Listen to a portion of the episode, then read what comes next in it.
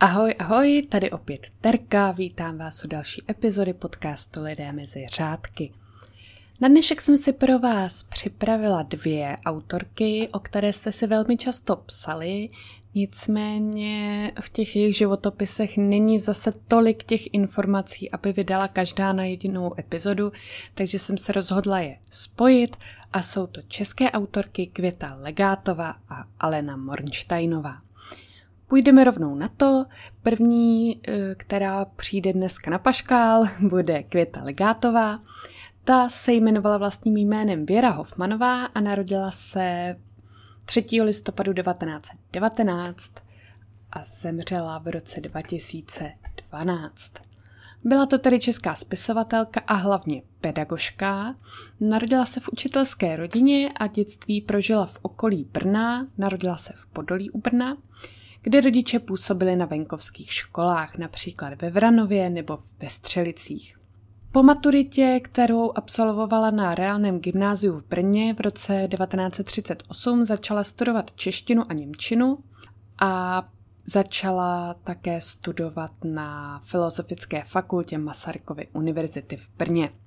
Po uzavření vysokých škol eh, kvůli válečnému stavu Absolvovala rychlokurs na obchodní škole a nastoupila jako písařka na finančním úřadě ve Valašském Meziříčí. Pardon. Krátce učila také Němčinu na Brněnské konzervatoři a poté během toho válečného stavu byla nasazena do zbrojní továrny na Starém Brně. Studium na Filozofické fakultě Masarykovy univerzity nakonec ukončila v roce 1946, hned jak to bylo možné jako politicky úplně nevyhovující. Nejdříve učila na různých malých školách na Valašsku a také Moravském Slovácku, zejména v oblasti Kopanice, kde to velmi dobře znala a odtud čerpala náměty pro vlastně děj svých knih. V letech 1953 až 58 studovala externě matematiku a fyziku na Vyšší pedagogické škole v Brně, což jsou takové docela zajímavé obory na ženu. A v letech 54 eh, až 78 učila na střední knihovnické škole v Brně. Po odchodu do penze se věnovala pouze psaní a také ochraně zvířat, které velmi milovala takže přispívala různým charitativním organizacím a spolkům, které, které se vlastně o zvířata, hlavně o ta opuštěná, starala. Co se týče té její literární činnosti, tak ona byla velmi činná již od mládí, psala různé básně, hry, dialogy a skeče, ale většinou je mm, uzavřela, řekněme, do šuplíku. A nebo i to, co publikovala, tak podepisovala různými pseudonymy, a například do přelomu 60. a 70. let užívala pseudonym Věra Podhorná, ale také Ela Tomášková a později se rozhodla pro ten svůj nejznámější pseudonym, což byla právě Květa Legátová.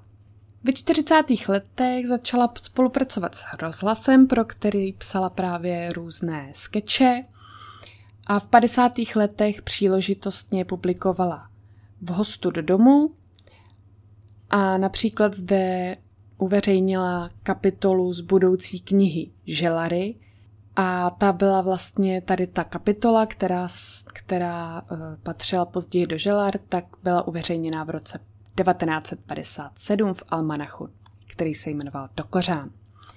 V témže roce vyšla jí kniha povídek, která se jmenuje Postavičky a v roce 1961 vyšel její první román Korda Dabrová. Kniha povídek Želary vyšla až v roce 2001, tedy o mnoho let později, než ji reálně napsala a za tady tu knihu obdržela státní cenu za literaturu. V roce 2002 vyšla novela Jozova Hanule, podle které vznikl v roce 2003 film Želary. A na dotaz, do jaké míry je román, tedy jakožto předloha filmu autentický, odpověděla, že zhruba půlka je fikce půlka uh, jsou opravdu reálné osudy lidí v malých vesnicích. Pak ale nerada přiznala, že syrovost prostředí, kterou vlastně vykreslila v těch svých knihách, tak uh, byla mnohem horší, ale bála se, že by to vlastně ta psaná forma už neunesla a že ta krutost, která byla páchána na lidech v té době, bezohlednost, sobectví, to, jak lidé trpěli hladem, nenávistí k sami, samým i k ostatním a také k různému týrání, takže to bylo opravdu tak hrozné, že eh, se bála vůbec to vyobrazit přesně tak, jak eh, to buď ona sama zažila, anebo jak, eh, jak to bylo vlastně v historkách lidí, se kterými se opravdu setkala. Co se týče filmu Želary, ten je velmi známý, tak k tomu mám ještě pár zajímavostí. Například scénárista Petr Jarchovský prozradil, že paní Legátová odmítala honorář za film. Jakožto mm, držitelka autorských práv samozřejmě měla, mm, řekněme, nárok na nějakou část z, vlastně z výdělku toho filmu. Když ale produkce trvala na tom, že není možné, aby ji nezaplatili, tak řekla, že část eh, těch peněz eh, chce v psích granulích a nebo v podobě kočičích granulí. Ona sama měla doma hodně koček a protože těch granulí, které jí vlastně teda filmaři věnovali, bylo mnoho, tak je právě distribuovala dál do různých zvířecích útulků, což je hrozně roztomloučký za mě. Další zajímavostí je, že v povídce Jozova Hanule, která se stala tedy předlohou pro film Želary, dostala hlavní postava Eliška jméno do dokladu Hana Nováková. Ve filmu však v jejím průkazu stojí Hanna Hoffmanová, což odkazuje ke skutečnému jmény, jménu Květy Legátové, což bylo tedy Věra Hoffmanová, takže ji tam tímto způsobem filmaři vzdali čest. A poslední zajímavostí je to, že film byl také nominovaný za Oscar, na Oscara. Pardon, mě to dneska vůbec nejde, dneska melu pátý přes devátý, tak snad mi to odpustíte, že se sem tam zadrhnu. Únava je hrozná věc. Eh, byl tedy film nominovaný na Oscara za nejlepší cizojazyčný film. Bohužel Sošku nezískal, ale už to, že náš český film byl na Oscara nominovaný, je samozřejmě obrovský úspěch. Tak to by bylo všechno ke Květě Legátové a podíváme se na druhou autorku, kterou jste si vybrali, a to je Alena Mornsteinová. Alena Mornsteinová je česká spisovatelka a překladatelka a k jejím nejzácnějším a nejvýznamnějším dílům patří román Hana, který určitě všichni známe a za něj získala mnoho, mnoho ocenění. Dalším velmi známým románem je taky román Tiché roky.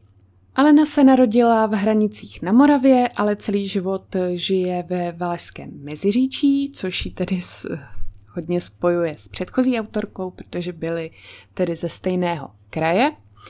Vystudovala gymnázium ve Valašském Meziříčí a poté se pokusila dostat na překladatelský a tlumočnický obor Filozofické fakulty Univerzity Karlovy, avšak před revolucí nebyla přijata. Rozhodla se proto pro roční pomaturitní studium, v rámci kterého vykonala všeobecnou státní zkoušku z anglického a ruského jazyka. Znovu se přihlásila ke studiu na tu Karlovu univerzitu, ale opět nebyla přijata. Tak se rozhodla během materské dovolené, že vystuduje další dvouleté pomaturitní studium a po dokončení mateřské dovolené jí na škole, kde studovala, byla nabídnuta práce učitelky angličtiny. Při této práci zahájila vysokoškolské studium angličtiny a češtiny. Na tu vysokou školu tedy nastoupila až po revoluci a překládat knihy a různé texty začala tedy až po dokončení tedy té školy. Spolu s předkladatelskou činností stále vyučovala a vedla také soukromé jazykové kurzy a v roce 2007 dokonce dostala nabídku práce vyloženě na jazykové škole. Tam následně učila do roku 2013, kdy vydala svou první knihu, což byla kniha Slepá mapa. A po velkém úspěchu této knihy a také těch dalších se od roku 2018 už věnuje pouze psaní knih. Jak jsem již zmiňovala na začátku, tak průlomovou knihou, která odstartovala tzv. fenomén Monsteinová, byla Hana, která vyšla v roce 2017. Jedná se o velmi silný příběh eh, právě z jejího rodného města, z Valašského Meziříčí, založený na jedné historické události, a totiž tyfové epidemii, ke které došlo v roce 1954. A tady ta kniha vlastně tedy odstartovala ten fenomén, veřejnost ji velmi kladně přijala a byl o ní veliký zájem. Já můžu jí knihy jen doporučit. Jsou to takové opravdu hluboké lidské příběhy, ale zároveň eh, jsou tam i vtipné momenty. Ty knihy prostě ve vás něco zanechají. Ona sama, tedy autorka, ale stále sama sebe nepovažuje úplně za spisovatelku. Vlastně doteď tvrdí, že pro ní je spisovatelem například Karel Čapek a že ona se rozhodně nechce s někým takovým srovnávat a že až napíše eh, desítky knih a všechny budou, všechny budou vele úspěšné i v zahraničí třeba, tak eh, se teprve bude možná za spisovatelku považovat, to sama řekla v eh, nesčetných rozhovorech. Tím, že ale její knihy mají velký úspěch a samozřejmě vycházejí už i v nákladu v jiných zemích, tak myslím, že už by se paní Moničtajnová mohla konečně za spisovatelku považovat. Co se týče jejich knih, tak občas jí je vyčítáno, že eh, nerozebírá žádná veselá témata, ale tak pro veselá témata můžete jít třeba k Patriku Hartlovi nebo k někomu jinému. Ona sama to komentovala tak, že sama nevím, co stojí za úspěchem mých knih. Přijde mi, že knihy moje nejsou nějak veselé ani pozbuzující, Snad téma zžívání se různých lidí dohromady je zajímavé a možná knihy přináší naději, útěchu a ukazují, že každý život má svůj smysl. Právě její kniha Hana byla přeložena do 14 světových jazyků a získala mnoho ocenění. A například od června 2019 uvádí Národní divadlo v Brně její divadelní adaptaci. Už dlouho se také hovoří o filmu Hana, ten už je několik let v přípravě, ale filmaři se i díky pandemii COVID-19 potýkali a dodnes potýkají s finančními problémy. Navíc, co jsem se dočetla, nevím, jestli je to stále aktuální, tak Český fond kinematografie úplně finančně nepodpořil, takže se uvidí, kdy a jestli ten film vznikne. Myslím si, že by to byla škoda, kdyby, kdyby ten film nevyšel ale uvidíme. Až zkrátka bude správný čas, tak se filmu dočkáme.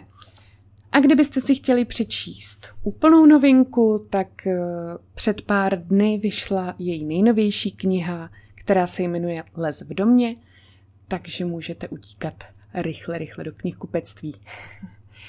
tak, to by bylo pro dnešek všechno. Doufám, že i když to bylo dnes takové skromnější, takže se vám epizoda líbila.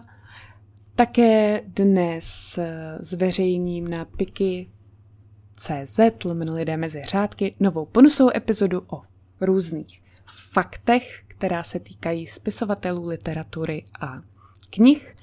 Takže budu ráda, když eh, zavítáte i na bonusový kanál, rozšíříte naše řady. Můžete si zde zřídit buď předplatné, anebo si koupit samostatný příspěvek za 39 korun. Tak, uslyšíme se zase příště a já se budu moc těšit. Ahoj!